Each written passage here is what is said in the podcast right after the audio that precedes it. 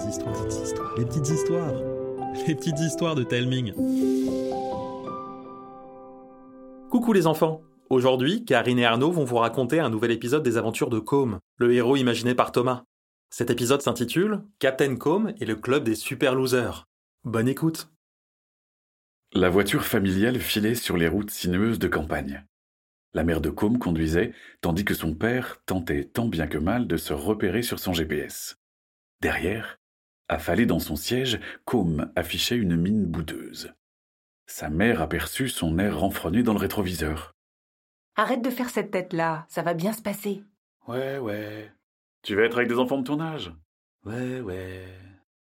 Tu sais, c'est pas une punition, bien au contraire. Chérie, chérie, prends à droite La voiture fit une embardée digne d'une course de rallye. Mais ses occupants reprirent leur discussion comme si de rien n'était. Tous les super-héros ont besoin d'un endroit où apprendre à maîtriser leurs pouvoirs. Tu crois qu'on a fait comment, nous, au début? Mais je maîtrise déjà mes pouvoirs. Vraiment? Et quand tu as couru dans le village pour rattraper le caniche de Madame Dodu? Tu as été si vite que tu as traversé le mur de la maison des voisins. Quatre fois Ou quand tu as voulu voler jusqu'au toit des pichons pour récupérer le ballon de leur fils? Tu t'es fait surprendre par une rafale et tu t'es écrasé dix kilomètres plus loin. Ou alors quand... C'est bon, c'est bon, on a compris. C'est juste qu'il va y avoir que des nulos avec des pouvoirs qui craignent à ce camp. Mais on s'en fiche des pouvoirs.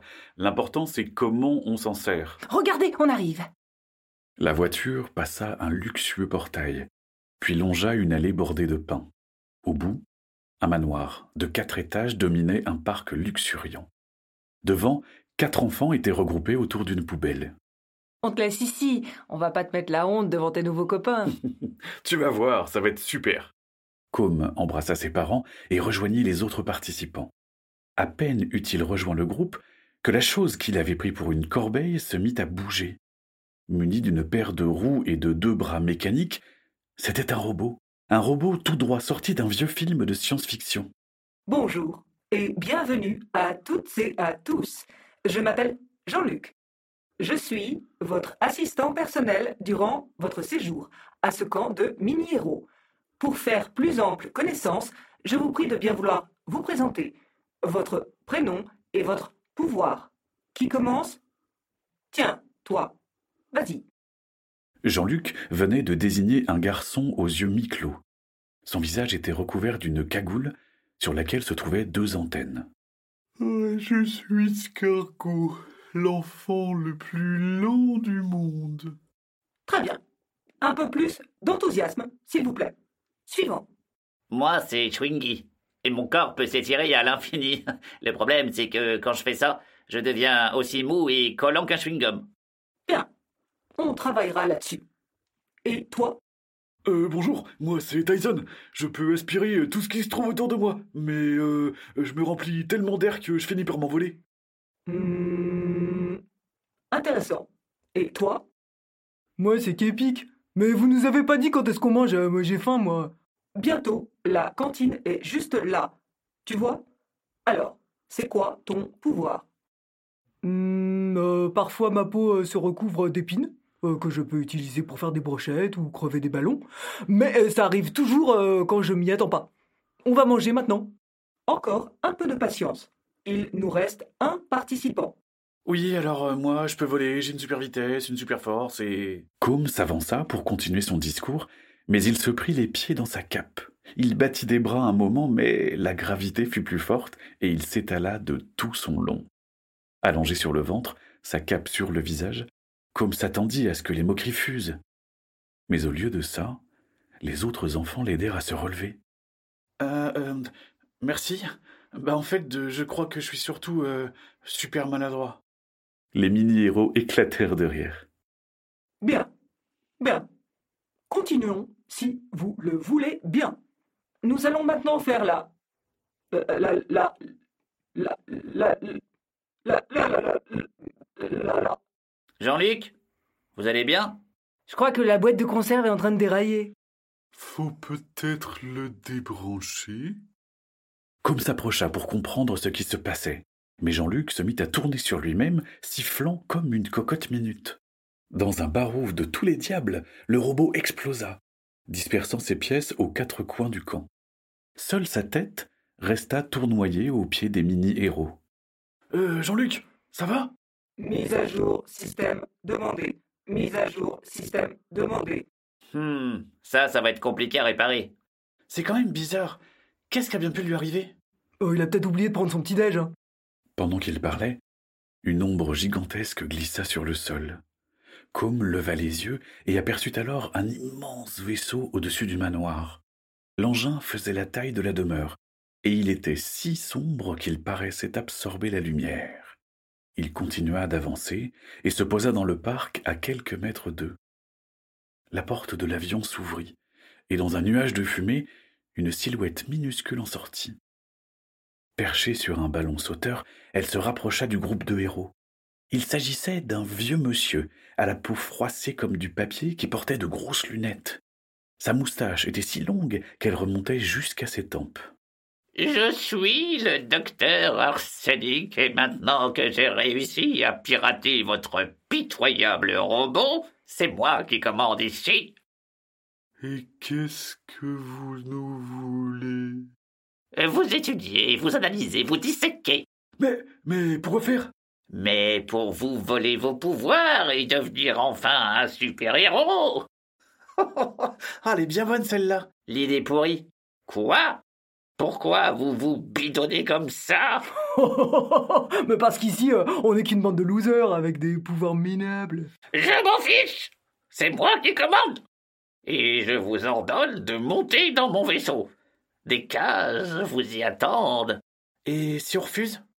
Un sourire mauvais s'étira sur le visage du docteur Arsenic, dévoilant une rangée de dents jaunâtres. Il souleva sa cape et en sortit un fusil de chasse terrifiant.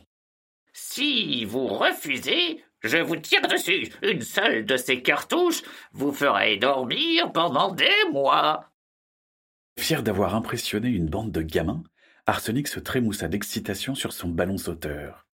Malheureusement pour lui, il chuta en arrière et appuya par mégarde sur la gâchette de son arme. Une fléchette vint se planter dans le bras de Scargot. L'enfant la regarda sans sourciller. Arsenic se releva et effaré contempla le garçon. Quoi?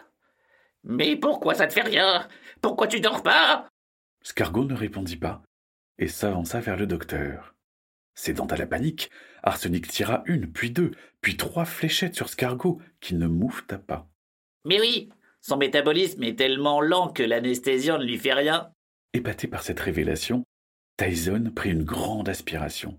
Une aspiration si grande qu'elle déclencha son pouvoir, avalant tout ce qui se trouvait autour de lui, y compris le fusil du docteur Arsenic.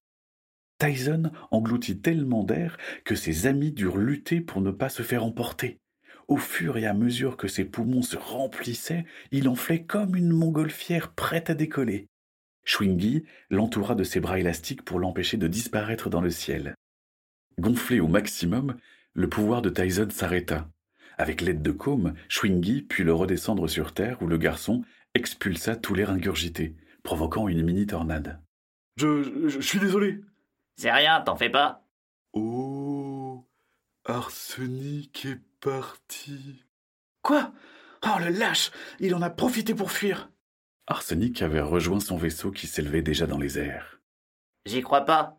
Il va s'en sortir. Hé, mais Captain Com, euh, tu peux voler, toi, non? Euh, c'est-à-dire que euh, j'ai encore un peu du mal. Oh, si, si tu ne le rattrapes pas aujourd'hui, il reviendra un jour ou l'autre. Tu peux le faire, Combe Le garçon regarda ses camarades et leurs yeux pleins d'espoir. Je vais essayer. Les sourcils froncés et les poings serrés, Combe était plus concentré que jamais.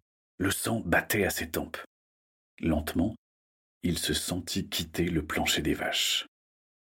Dans le ciel, le sinistre engin du docteur Arsenic montait de plus en plus haut. Lancé à ses trousses, Combe gagna rapidement de l'altitude. Sous ses pieds, ses amis ne formaient plus que quatre petits points noirs à peine visibles. Combe passa à travers un nuage, en ressortit couvert de gouttelettes et continua sa course. Il n'était plus qu'à quelques mètres du vaisseau, mais un vent violent se leva. Une première rafale le dévia sur sa droite. Puis un vent contraire le balaya à gauche, tant bien que mal le garçon garda son cap. Mais Combe savait que plus il montait, plus les bourrasques seraient puissantes. Il devait prendre une décision. Il expira un grand coup, baissa la tête et fonça, du plus vite qu'il put. Surpris par cette manœuvre offensive, le docteur Arsenic n'eut pas le temps de réagir. Combe percuta son astronef, ou plutôt, il le traversa, de bas en haut. Une épaisse fumée noire émana de l'engin qui piqua vers le sol. Comme lui était complètement sonné. Le choc avait été plus violent que prévu, et des milliers d'étoiles dansaient devant ses yeux. Par terre, ses amis le virent chuter. Comme va s'écraser comme une mouche contre un pare-brise. Faut qu'on fasse quelque chose J'ai une idée. Attrapez mes pieds. Bon, ah, je touche pas à tes pieds, moi. Dépêche. Com allait bientôt toucher le sol. Pendant que ses amis saisirent les pieds de Schwingy, celui-ci enroula ses bras autour d'un arbre. À son signal, Scargo, Kepik et Tyson tirèrent de toute leur force. L'enfant Schwingum s'étira aussitôt, jusqu'à former un immense trampoline qui réceptionna Com de justesse. Ses compères le rejoignirent en courant. Oh, heureusement que vous étiez là. Et Arsenic, il est où? Regardez, il va s'écraser. Oh non Dans un fracas assourdissant, Arsenic et son vaisseau percutèrent la cantine du camp. Se mit à trembler de rage. Tout chancelant, Arsenic s'extirpa des débris et s'enfuit en courant. Il a détruit la cantine Le corps de la fillette se couvrit d'épines aussi longues qu'acérées. Il y en avait des centaines. Seuls ses yeux étaient encore visibles, des yeux emplis de colère. J'ai faim Les aiguilles jaillirent de son corps tels des javelots, des javelots redoutables filant vers le docteur. Sans avoir le temps de comprendre, Arsenic se retrouva cloué au sol, la moindre parcelle de vêtements fichée dans la terre. Estomaqués, les quatre garçons regardèrent la fillette avec des yeux ahuris. Hum, bon, je pense qu'on va aller prendre un petit goûter avant de livrer Arsenic à la police, d'accord? Oui, oui, faisons ça. Hein? Tu viens, Kepik Mhm. Nos cinq héros se lancèrent alors dans une nouvelle quête, trouver de quoi rassasier l'appétit gargantuesque de leur ami.